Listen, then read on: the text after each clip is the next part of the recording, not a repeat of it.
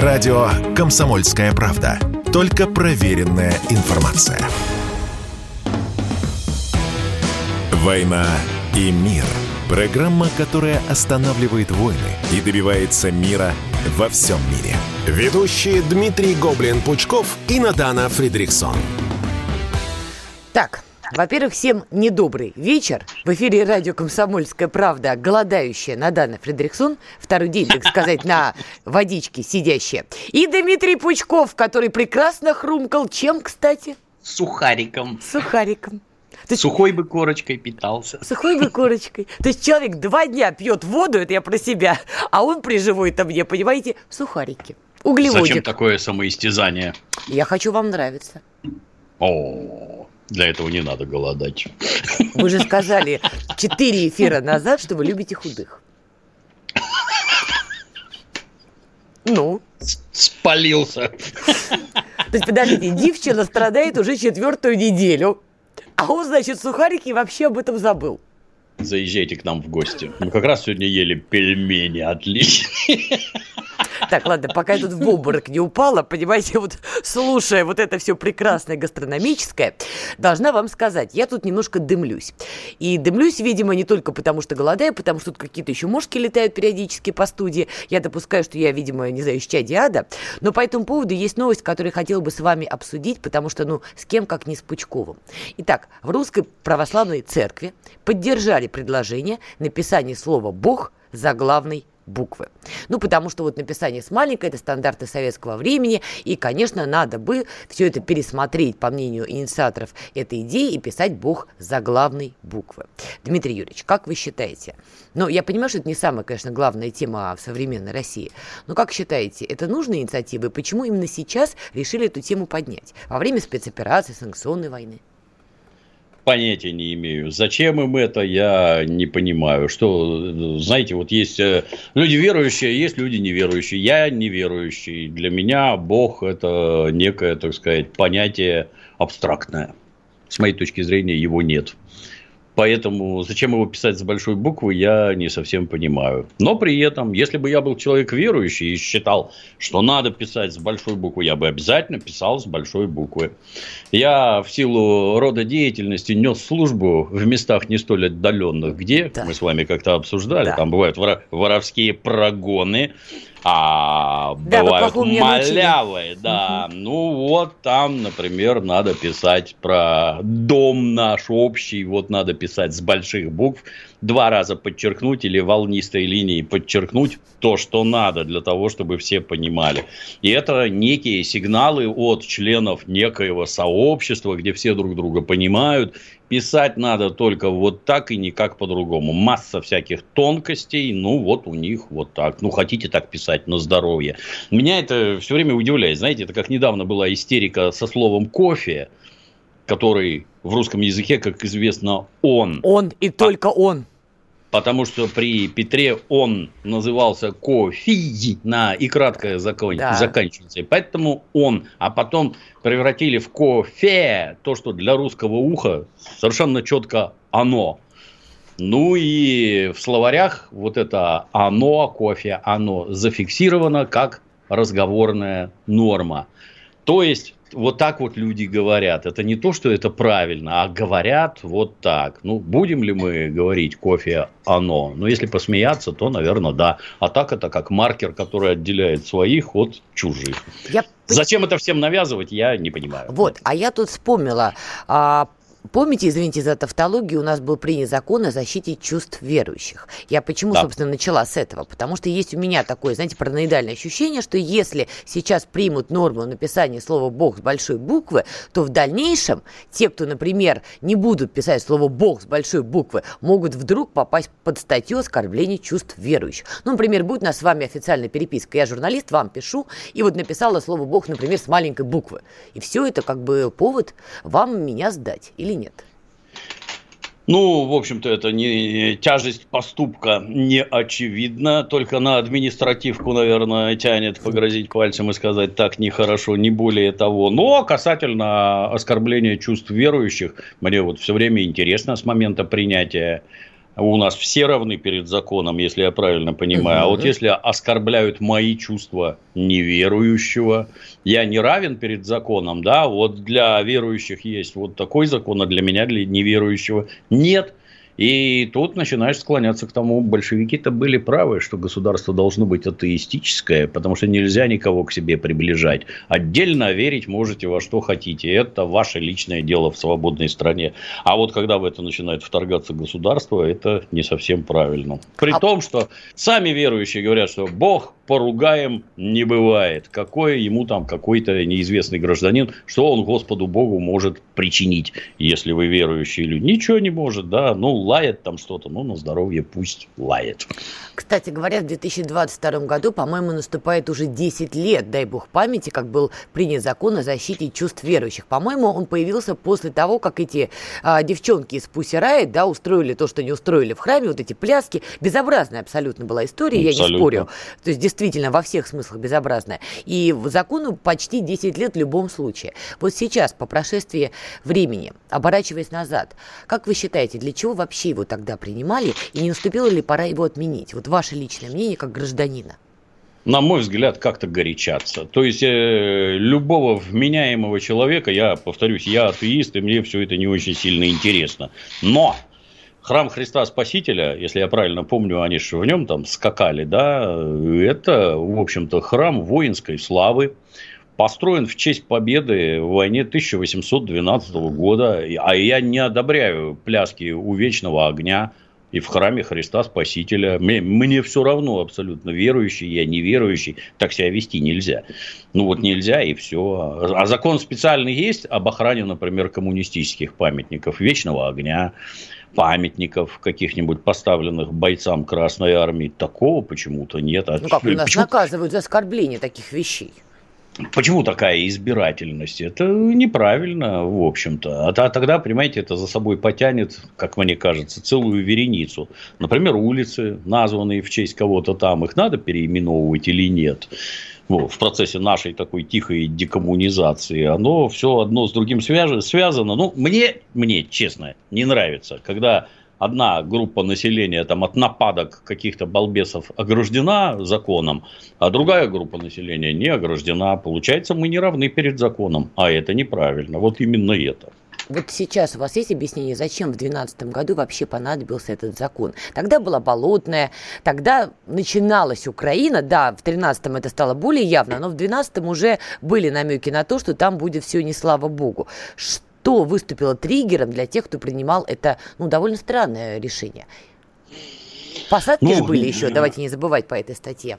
Не сказал бы, что странное, но скорее очевидное. Как-то раз, прогуливаясь по городу Москва, я узрел книжный магазин, зашел, лениво прошелся вдоль полочек, смотрю, в жизни замечательных людей в серии стоит книга под названием «Протопоп Аввакум» Протопоп Аввакум прекрасен, я люблю его как мало другого. Я немедленно прикупил книжку. Думаю, так. что же там про жизнь замечательных людей-то написано. Ну, книжка написана старовером, очень интересная, чрезвычайно. Я массы вещей, как человек нерелигиозный, просто не знаю. В общем, уже, я не знаю, там где-то к сотой странице Думаю, боже мой, что ж наши американские партнеры до сих пор еще раскольниками-то не занялись. Ведь какая почва богатейшая, день, дня не прошло, и тут Пусси Райот заплясали в церкви. Так. То есть, ну, то есть, э, то, что идет воздействие, в том числе на наше православие, как э, некую, как, не знаю, как правильно сказать, как некую структуру, объединяющую людей, вот нас ничего объединять не должно, вообще ничего, ни коммунистическая партия, ни православная церковь, ничего не должно объединять. Ну, и такой накат идет со стороны наших дорогих партнеров, что нет ничего удивительного в том, что принимаются вот такие законы. Кстати говоря, Верзилов тот самый, да, который был а, мужем Надежды из Пусирает, он же недавно засветился на встречу Папы Римского, как раз, когда они там дружно стенали и просили за боевиков на тот момент еще сидящих на Азовсталь. Угу. Вот спустя 10 лет, видите, вот такой интересный получился крюк. Кстати, по поводу самых разных инициатив и решений, которые принимаются на просторах государства российского. Вот, например, Госдума поддержала идею о круглосуточном освещении спецоперации на Украине. Поймите меня правильно, я считаю, что это, конечно, очень важная тема, и сама как журналист ее освещаю. Но как вы оцениваете подобную инициативу? Ну, лично я строго положительно. То есть, вот наблюдая ряд э, посетивших нашу страну катастроф, начиная там с того, как Крымск затопило, в Кемерове пожар случился, для меня вообще непонятно, а почему в государстве нет, э, скажем так, журналистики катастроф? Где специальные коллективы вылетают на место и немедленно начинают транслировать вот, вот, вот, вот то, что говорят, круглосуточно. Вот здесь начальник МЧС, вот здесь мэр города, вот здесь руководство такое, секое, вот они непрерывно рассказывают, а журналисты бегают кругами и все это снимают. Вместо этого все отдано в руки каких-то малолетних балбесов, которые пересказывают слухи, постят какую-то чушь, и народ жадно все вот это поглощает. Все давно уже работает по-другому. Не можешь победить – возглавь. Вот, журналистика катастроф на здоровье, да, прилетели, да, прилетели специалисты, и эти самые специалисты все показывают так, как надо показать, освещая все это круглосуточно. Кто мешает, вообще понять невозможно. Сейчас Война, мы... что ли, для этого должна а, начаться? Сейчас мы продолжим эту тему, но после очень короткой, короткой рекламной паузы на радио «Комсомольская правда». Радио «Комсомольская правда». Мы быстрее телеграм-каналов. «Война и мир». Программа, которая останавливает войны и добивается мира во всем мире. Ведущие Дмитрий Гоблин-Пучков и Надана Фридриксон. Итак, мы продолжаем. Голодающая с Европой Надана Фредериксон и Дмитрий Пучков, который нормально себя чувствует в России, прекрасно поедает какие-то печеньки и мучает несчастную девчину. Итак, мы остановились на том, что Госдума России поддержала идею о круглосуточном освещении спецоперации на Украине. Да, Дмитрий Юрьевич, вы правы, действительно, не помешало бы, чтобы профессиональный пул журналистов да. там освещал, например, и как, э, например, МЧС разбирает какие-то какие-то завалы после техногенных катастроф в России. Это важно, и это нужно освещать правильно, а не как это делают блогеры, а посмотрите, все пропало, ну и дальше по списку. Но все-таки круглосуточное освещение спецоперации на Украине. Зачем вообще Государственной Думе это поддерживать или не поддерживать? Звучит, на мой взгляд, довольно странно. Вас не смущает сама фонетика того, что я озвучиваю? Тут надо определиться, это журналисты должны вещать круглосуточно, или, возможно, то, что записано в течение дня, по ночам люди все-таки спят. Страна у нас, конечно, большая, когда-то было сколько там, 14 часовых поясов. Угу. Да, я помню, когда учился в школе, я учился в Германии, и когда секретные экзаменационные билеты открывали, то все срочно звонили на Камчатку, что там написано. Срочно туда говорили, что написано, а мы уже были готовы к экзаменам вообще вот и до. Вот. Но люди же спят по ночам, то есть там какие-то зацикленные, наверное, эти передачи там могут идти. То есть это не значит, что журналисты круглые сутки, когда солдаты спят и МЧС спит, и все спят, что они там снимать-то будут и про что рассказывать, непонятно. Но то, что ты вот можешь зайти на канал в Ютубе, а там все это, например, поделено на сюжеты за сегодняшний день, можно посмотреть про это, про это, про это, про это, интервью там с мэром, интервью с командиром полка, тут солдатик, здесь летчик, еще кто-то, это прекрасно прекрасно, на мой взгляд. Я бы такого хотел. А, да, только возникает один маленький вопрос. Тут для этого специально уже создали канал, который называется «Прямой эфир», и все бы ничего. Но просто, понимаете, в мире, например, там в той же Европе или в той же Америке, да и на самой Украине, да, они создают другую реальность, альтернативную, той, которая происходит на самом деле. Меня смущает, что подобное вещание мы опять делаем сами для себя. Сами себя продолжаем убеждать в том, что спецоперация была нужна. Ну, в России так, есть люди, которые это понимают. 85% поддерживают российскую спецоперацию. Почему не на экспорт? Ну, тут печаль, с одной стороны, то есть, когда, как в известном анекдоте, как там два российских танкиста сидят в Париже в кафе, говорит Петрович, все-таки, а все-таки обидно, что информационную войну мы проиграли. Ну, с одной стороны, да, а с другой стороны, лично я никакой информационной войны не вижу вообще, потому что все российские СМИ просто выкинуты из западного поля, их там нет вообще. И кто там с кем воюет, непонятно. То есть, западная пропаганда со своими задачами справляется прекрасно, а нас там просто просто нет. Меня другое интересует, а что только что спохватились-то? А до этого нам не надо было ничего вещать, да? А до этого, когда наш известный телеканал шпыняли отовсюду, отключали в Германии, в США и прочее, все нормально было. Тогда не надо было ничего своего строить. Ну, мы уже этой темы касались, что эти ролики, например, тут же надо переводить на английский, хотя бы субтитрами, чтобы все смотрели с Запада, как это вообще, что, что с точки зрения русских-то происходит. Ну, я боюсь, что они и это забанят очень ловко, не дадут своим жителям смотреть. Но, тем не менее, делать надо, безусловно, да, чтобы, чтобы это видели все. А по поводу того, как они создают альтернативную реальность. Вот уже в новостях радио «Комсомольская правда» было озвучено. Хочу обсудить с вами. И повторю еще раз. Тайм включил в рейтинг самых влиятельных людей мира Путина и Зеленского. При этом статью про Зеленского написал Байден, а про Путина Навальный. То есть вот само это звучание уже вызывает массу эмоций. У вас есть объяснение, для чего это делается? Довольно странно все. Ну, ну пропаганда, то есть это в голову, на, людям надо в голову вбивать шаблоны и стереотипы. Я не помню, мы с вами такое обсуждали, нет. У Стивена Кинга есть книжка про то, как надо писать книжки, и он там приводит свой, так сказать, жизненный случай. Как он пошел в кино, еще будучи маленьким мальчиком, начался журнал, внезапно в зале погас погас свет, выбежал на сцену директор кинотеатра или владелец, не помню кто, и заорал. Русские запустили спутник. И весь зал забился в истерике, рыдания, вой, вопли. Что, что случилось-то? Ну, почему такая реакция? А потому что вот бошки строго заряжены резко отрицательным отношением к Советскому Союзу, а значит, резко отрицательным отношением к русским. Это монстры, это дьяволы просто вот в человеческой плоти. Вот, от них надо держаться подальше, они представляют для нас страшнейшую угрозу. Ну, пожалуйста, кто может написать статью про Путина? Ну, конечно, только Леха Навальный вот в России может написать. Уголовник и вор, вот. сидящий по уголовной статье, каким бы печальным это ни показалось. Даже вроде как Европейский суд по правам человека печально подтвердил, что да, статья уголовная, никакого, ничего политического в ней нет. Лехе-то можно только совет дать, ну, если ты в политику полез, так ты хотя бы не воруй. Ну, не надо этим заниматься, не, не надо вообще к таким вещам близко подходить. Иначе биографию там в увеличительное стекло разглядывают, а у тебя вот такое вот. Нехорошо получилось, да, нехорошо. Влияет ли это как-то на американцев? Нет, это раскрученный персонаж, поэтому он напишет статью. Так он же уголовник? Нет, он жертва политического режима. А ну, чего не добиваются?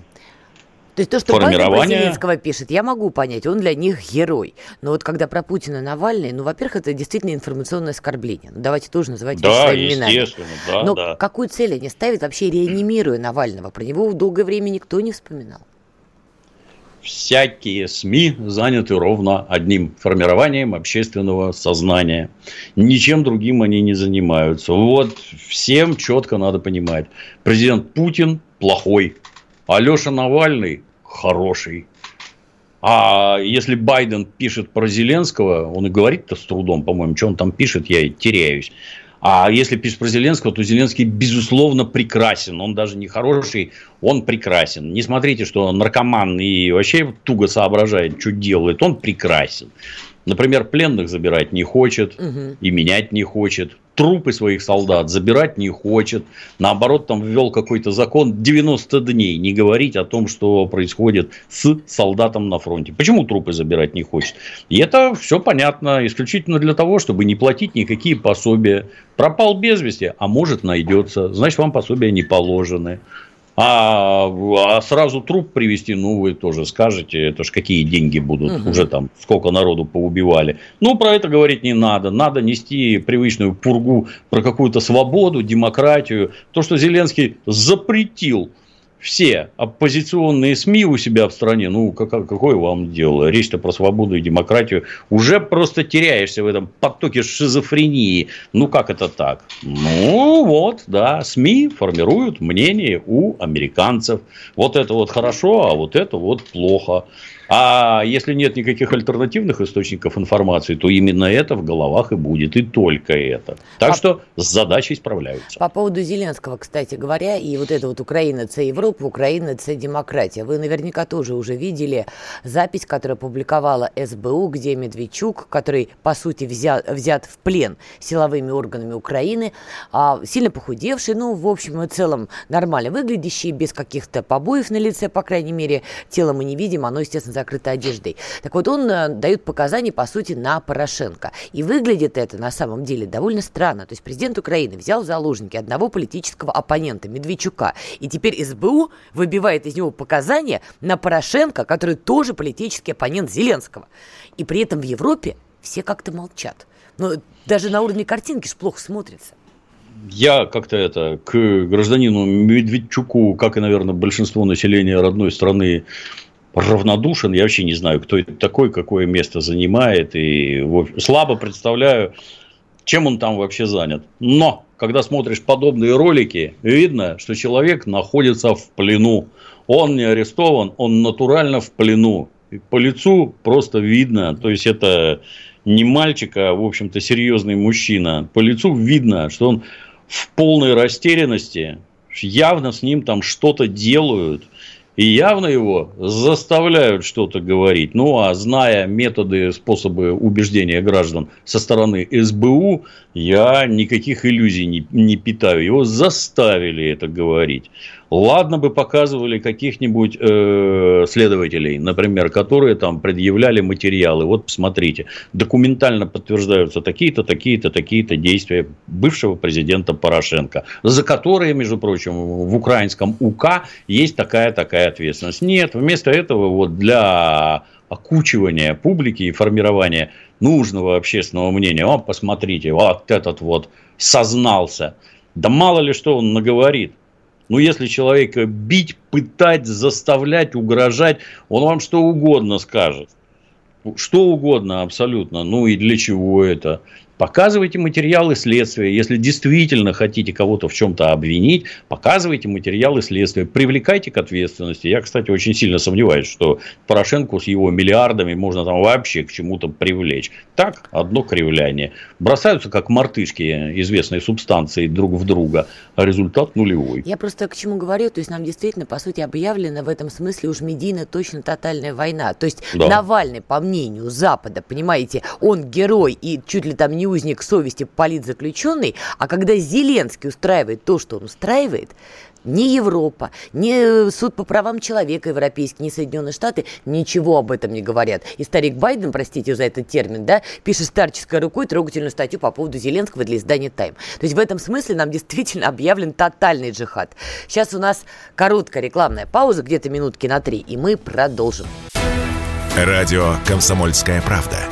Никаких фейков, только правда. «Война и мир». Программа, которая останавливает войны и добивается мира во всем мире. Ведущие Дмитрий Гоблин-Пучков и Надана Фридриксон. Итак, мы продолжаем. С вами Надана Фредериксон, Дмитрий Пучков. Вот Надана себе налила кофе в такой картонный стаканчик. Ну, это так вопрос про всякие разные кофейни, которые уходят, приходят, замечательно выходят. В общем, пока не пропадем. Что касается Украины, там немножко другое. Помните, как Зеленский Дмитрий Юрьевич говорил, что «я вам не лох»? И все ха-ха-ха да. смеялись, и все это было весело. Слушайте, а ведь правда не лох, а ведь тиран. Ведь мало того, что он устраивает такие чистки, до которых даже Порошенко не дошел в свои самые лютые годы, так он еще умудряется устраивать польскую интервенцию. Вот в частности он обратился к президенту Польши с просьбой ввести войска на Западную Украину. Также Зеленский предложил, чтобы польские граждане пользовались на Украине всеми правами, что и украинские, кроме права голосовать. То есть, по сути, welcome. Угу, угу. Ну, американцев он так запустить не может. Но кого-то же надо, так сказать, от уважаемых людей запускать. Вот давай поляков. И как-то прекрасна ситуация. Опять на Украине польские паны пануют. Русские в гуляй-поле гоняют нацистов. Какая-то ситуация, я не знаю, как сто лет назад. Это что вообще такое? То есть этот человек, в моем понимании, он вообще не руководитель государства, он не самостоятелен, он никаких вменяемых решений принимать не может, никуда не двигает экономику. Это, кстати, тоже вот интересно ведь получилось, что как только ситуация перешла в военное русло, вдруг в Америке на ровном месте нашлось 40 миллиардов долларов. А вы до этого не пробовали там экономику как-то поднять на Украине? Какие-то заводы, фабрики, институты, ПТУ построить, людям работу дать, как-то вот их всех озадачить, и чтобы в стране начался экономический рост. Нет, это не интересно. Интересно, чтобы вот этот вот Петрушка, так сказать, насаженный на руку через известное отверстие, делал то, что мы ему говорим. Ну, он и делает. А как потом этих поляков выгонять-то? Так Я... они не уйдут. Вообще выгонять? не понимаю. Да, да, да, не, они не уйдут, а выгнать их нельзя и зачем ты их туда позвал. То есть ты свою собственную страну раздарил неведомо кому, а ты народ украинский спрашивал, нет, вообще надо это делать, не надо, интересовался, а, не, ничего. Все у него хорошо, лично у него, я так понимаю, все прекрасно, а на Украину ему плевать. И любое его действие говорит именно об этом. Да, но тут есть и угроза и для нас, потому что, по сути, тот факт, что Польша заходит на западную территорию Украины, да, для украинцев это, мягко говоря, тревожный сигнал, потому что именно на западную Украину Польша давно поглядывала с аппетитом. Речи Посполитой, от моря до моря, обиды за 39 год, ну и так далее, и так далее по списку. Но также получается, что логистика НАТО приближается и к нам через поляков. Да, ничего хорошего в этом нет. То есть там оно, конечно, двоякое, как всегда ну, на здоровье, пусть этих западенцев заберут к себе поляки. Всю вот эту вот нацистскую сволочь, которая там бурлит и нехорошо пахнет наполовину глобуса, ну, пусть заберут себе. Это им сначала понравится, что цивилизованные поляки пришли тут это, как белый господин придет, наведет порядок. Так. Поляки прекрасно помнят, что вы с ними делали там, в Волыне и прочее. Есть, кстати, очень хороший польский художественный фильм, так и называется «Волынь». Если нервы крепкие, надо посмотреть. Никто из поляков там ничего им не забыл. Если им кажется, что это что-то прекрасное, нет, это не прекрасное. Это раз. Во-вторых, поляки хотят вернуть свою собственность. А город Львов, он же Лемберг, это их собственность польская. У них есть документы на дома, и реституция, как только начнется на этой западной Украине, они там все взвоют. И это было бы приятно. Но в целом в заходе поляков ничего хорошего для нас нет. Но это, по сути, гадюка против жабы. Вот учитывая, что Россия да. явно заинтересована изменить конфигурацию на Украине, потому что текущий режим действительно является угрозой для наших интересов, это угроза для русских и русскоговорящих. Но вот в такой конфигурации, когда жаба против гадюки, допустим, допустим, в какой-то момент украинские радикалы восстанут против польских панов, польские паны при этом вооружены до зубов натовским оружием, в этой ситуации Россия кого лучше поддержать, как вы считаете? Не знаю. Это как, как тут боюсь показаться уже там совершенно циничным. А это как американцы, глядя на войну Советского Союза с нацистской Германией, говорили, а нам главное, чтобы там и тех, и других побольше убили.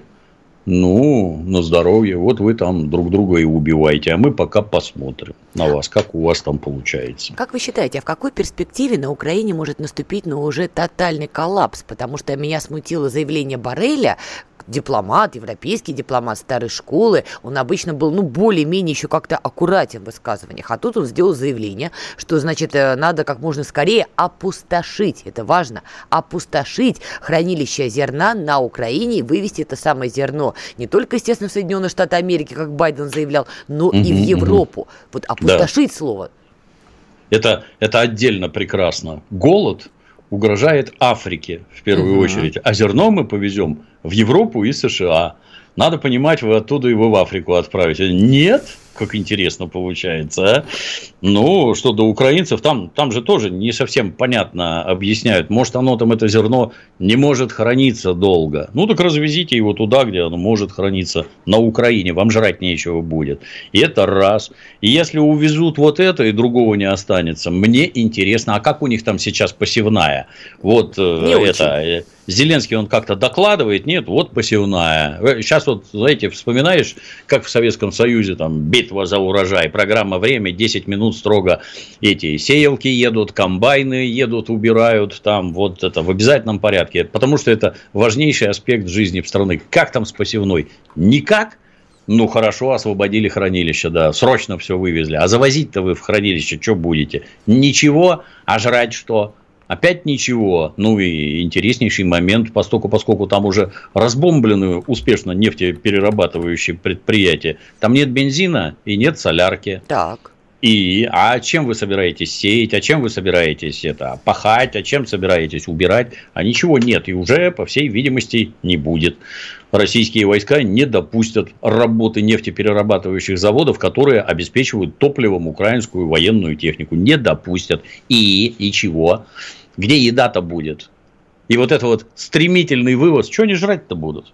Вот или, хороший вопрос. Да, или потом, как обычно, скажут спасибо Европе и будут рассказывать, что Россия им организовала новый голодомор. Ну Нет, да, именно это Россия, не так. да. То есть вот Барель это заявляет, Байден это заявляет, ну а виноваты, конечно, русские, да. вот конкретно Путин, конкретно Пучков, ну и другие люди, которые просто указывали на то, что, ребят, вы куда-то не туда гребете, может быть, стоп. Но при этом, смотрите, Зеленский, уже много раз звучало, да, это проекты Вашингтона, но там уже и ушки Британии стали появляться, это уже не секрет. Поляки бы тоже в самоволку не пошли бы на запад Украины, да и Зеленский бы их не приглашал, если бы не было некого консенсуса. То есть, получается, где-то в Британии Казани и Вашингтоне Украину приговорили, получается, потому что ну, голод, общем, потому да. что запускают поляков. Украина, она как она инструмент. То есть это монтировка, которой надо рас, расколошматить Россию. Они из себя изображая там каких-то героев, герои, кстати, у них очень странные, то есть это вот вспомним опять этот полк Азов, где там эти, это, это фактически новые СС это такие там рыцари, понимаешь, вообще такие военные звери, они все, такие красавцы, и вдруг взяли и сдались в плен. Угу. Вот с такими мордами, все там чистые, побритые. А как же Родина или смерть? То есть это оказывается какой-то дурацкий косплей этого, как его, СС. Это никакие не идейные люди, вообще никаким боком. Стали раздевать на них татуировки на спине какой-то козел татуирован. Все кричат, это Бафомет. Какой Бафомет? Это козел. Как ты в тюрьму с таким поедешь? Господи, кто про что, а? А Пучков про зону и малявы. У меня профессиональная деформация. Я такое видеть не могу. Ужас же. Почему ну, сейчас и... Украину решили приговорить? Как вы считаете? Ну, потому что все да ее... Ну как, это ж сколько лет ее готовили? Все 30 лет. Как только в 91 году распался Советский Союз, и им из Канады и США повезли украинских нацистов обратно, которые убежали по окончании Второй мировой Великой Отечественной, вот как только их повезли, вот с этого момента их начали как следует готовить к войне с Россией. Я повторюсь, им никаких денег не давали на развитие страны, зато на военную помощь. 40 миллиардов сразу без затей дальнобойные пушки держи, танки держи, самолеты держи, все из Восточной Европы сгребают, везут туда, давайте, то убейте как можно больше русских. То, что вас при этом убивают в 10 раз больше, и это никого не интересует. Ни Зеленского, ни американцев, ни англичан. Ну, надо отдать им должное, конечно, что им удалось нас втянуть в войну. Как Владимир Владимирович говорил, что их главная задача – это сдержать развитие России. Ну вот, удалось втянуть. Создана такая ситуация, когда по-другому уже просто не поступить. Да, но только спецоперация это показала сейчас немножко другое. Я понимаю, что Украину готовили ломать Россию, но сейчас-то получается, что ломается сама Украина в прямом, переносном, любом другом смысле. И почему-то британцы и американцы своими руками свою любимую игрушку сейчас и ломают. Запуская туда поляков, устраиваем голодомор и поддерживая Зеленского, который устраивает внутренние репрессии. Я вот эту логику понять не могу. Ну, чем хуже, тем лучше. Без разницы как. Чем больше, так сказать, вы раздолбите украинских городов, он как Мариуполь, это же тактика террористов. Ставить там тяжелое вооружение вокруг жилых домов, загонять жителей в подвал и прикрываться ими. Это же террористическая тактика. А кто этому учит? Спецслужбы США и Британии. Мы продолжим после короткой-короткой рекламы. Не переключайтесь.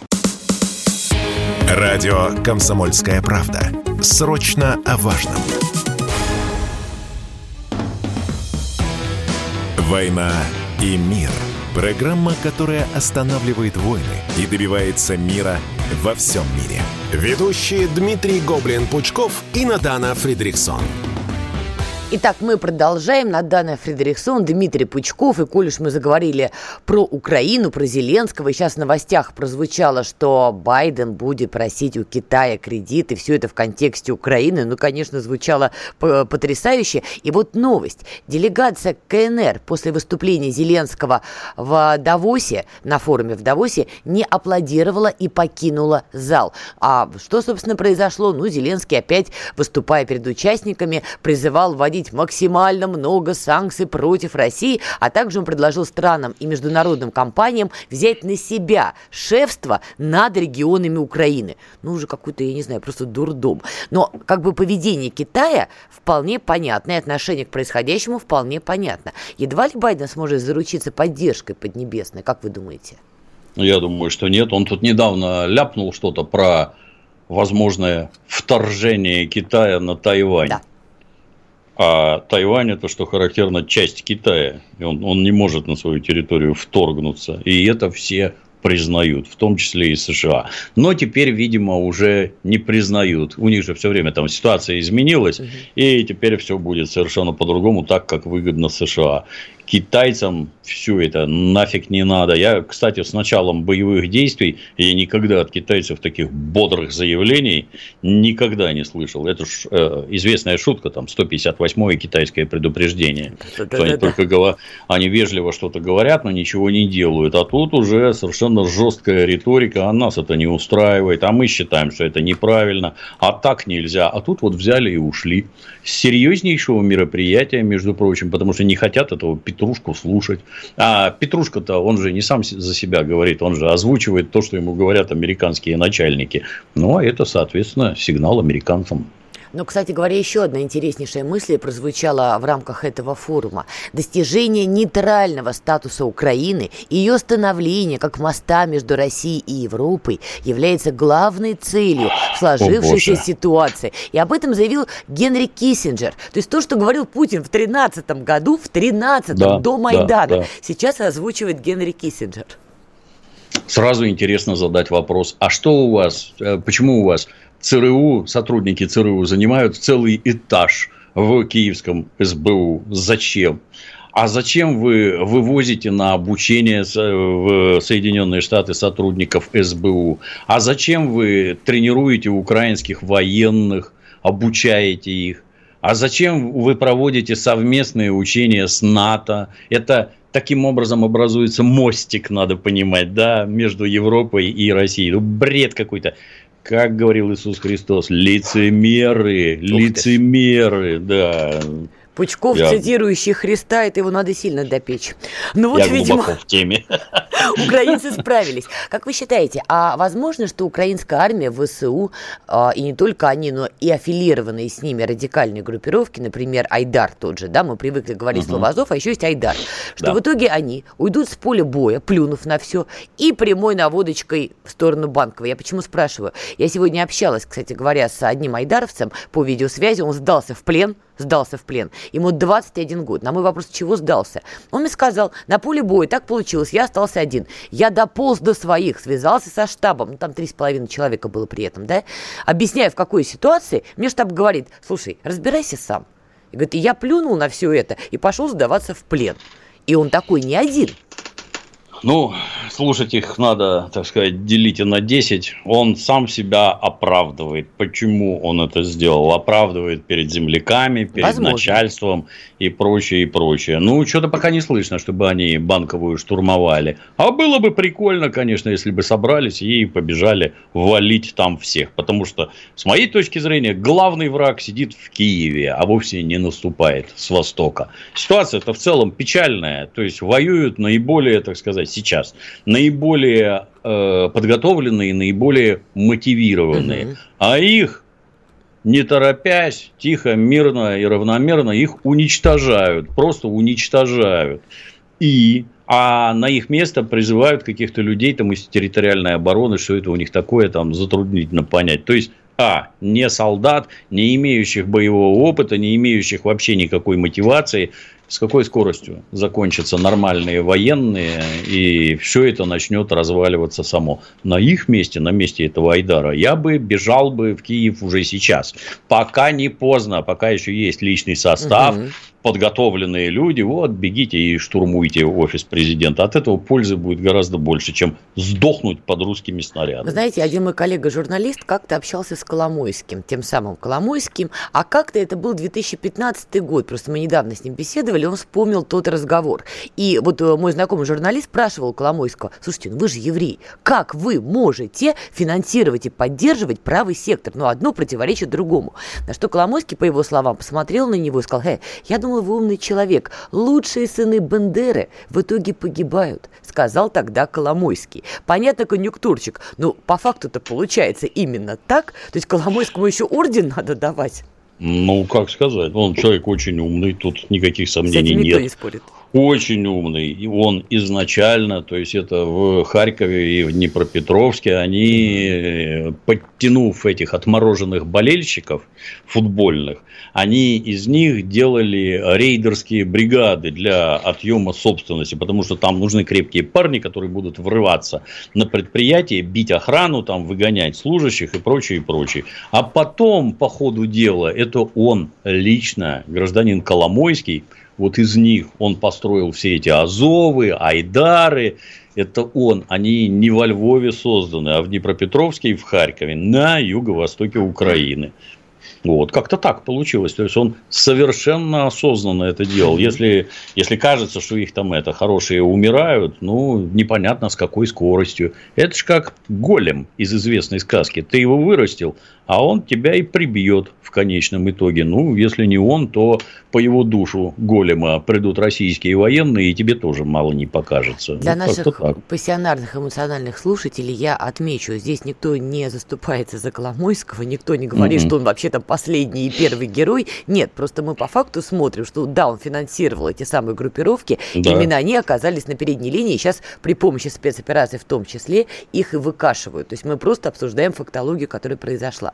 Ну, и что он назов... создал, это ключевое, да, да. это он создатель, да. Ну и завершая, так сказать, сегодняшнюю нашу встречу, помните цитату «Нет в мире истины, нет заблуждения, одно лишь общественное мнение». Это было из фильма «12 обезьян». Итак, обезьяне оспа, Дмитрий Юрьевич, она обрушилась на этот мир. Уже есть данные о заражениях оспой в Италии, Швеции, в, ряде, в Испании, в ряде других европейских стран, и уже идут комментарии о том, ну, пытаются понять, проберется эта оспа в Россию, не проберется. Как вы считаете, мы на пороге новой пандемии, причем с таким не очень приятным для нас звучанием. Чем болеешь? Обезьяне оспой? Ну, как-то не очень подозрительные какие-то страны перечисленные. И если обезьяны, по-моему, живут в Африке и в Южной Америке, немножко в Индии, там, ну, в Юго-Восточной Азии. А какое отношение там все эти Швеции, Испании и прочие имеют? Как-то, как обычно, мне так кажется, на фотографии видны уши фотографа. То есть? Как это, ну, как это оно в цивилизованных странах оказалось? Может, кто-то эти болезни там распространяет? Уже как-то несколько набило оскомину. Тут какие-то птичьи гриппы, тут свиные гриппы, здесь ковиды, и теперь обезьяньи какие-то эти оспы. оспы. Что это такое? Откуда все это берется? И что оно раньше так крепко спало, а теперь внезапно вот так вот активизировалось? Ну, говорят, что чтобы эта оспа на тебя перепрыгнула, там надо как-то очень тесно общаться, то есть она чиханием... да, путем. Да? Да. да уже, уже так Вот сейчас в новостях тоже «Комсомольской правды» это озвучивалось. Воздушно-капельным, Дмитрий Юрьевич. То есть вещь такая мерзопакостная. И вот я сейчас mm-hmm. посмотрела, 8 стран Евросоюза, в 8 странах Евросоюза уже это обезьяне оспа зафиксировано. То есть мы что, опять вернемся вот эти вот маски, пандемия, Запросто. перчатки, сидеть дома – ну, если жить ты хочешь, и в маску залезешь, и перчатки наденешь, и вообще от всех убежишь.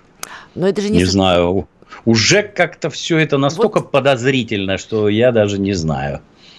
А тут еще вспоминается Билл Гейтс, который буквально полгода назад вышел к общественности и сказал, а чего вы так все обрадовались-то, чего вы расслабились? Нас ждет следующая пандемия. А месяц назад выходил Энтони Фаучи. Это главный был врач по ковиду в Соединенных Штатах Америки, он же и Трампа подставил, ну, неважно, и так далее, и так далее. И Фаучи тоже, протирая очки, сказал, слушайте, я боюсь, сказал он, осенью будет новая пандемия, новый виток. И вот сейчас вдруг выясняется некая обезьянная оспа.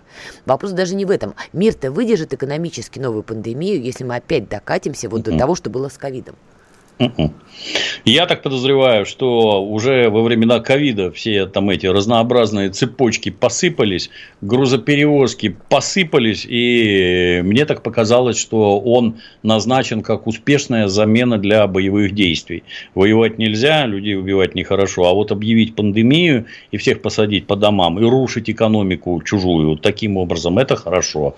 Ну, не сработало вот это ковидло, а теперь давайте это обезьянье бешенство на всех набросится. Дурдом.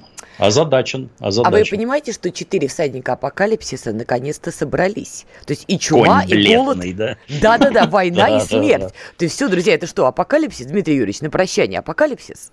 Похоже, да. Очень похоже. Вот, начали с того, что слово «бог» надо писать с большой буквы, и заканчиваем тем, что у нас апокалипсис. Чтобы не прогневить. Во-во-во-во-во.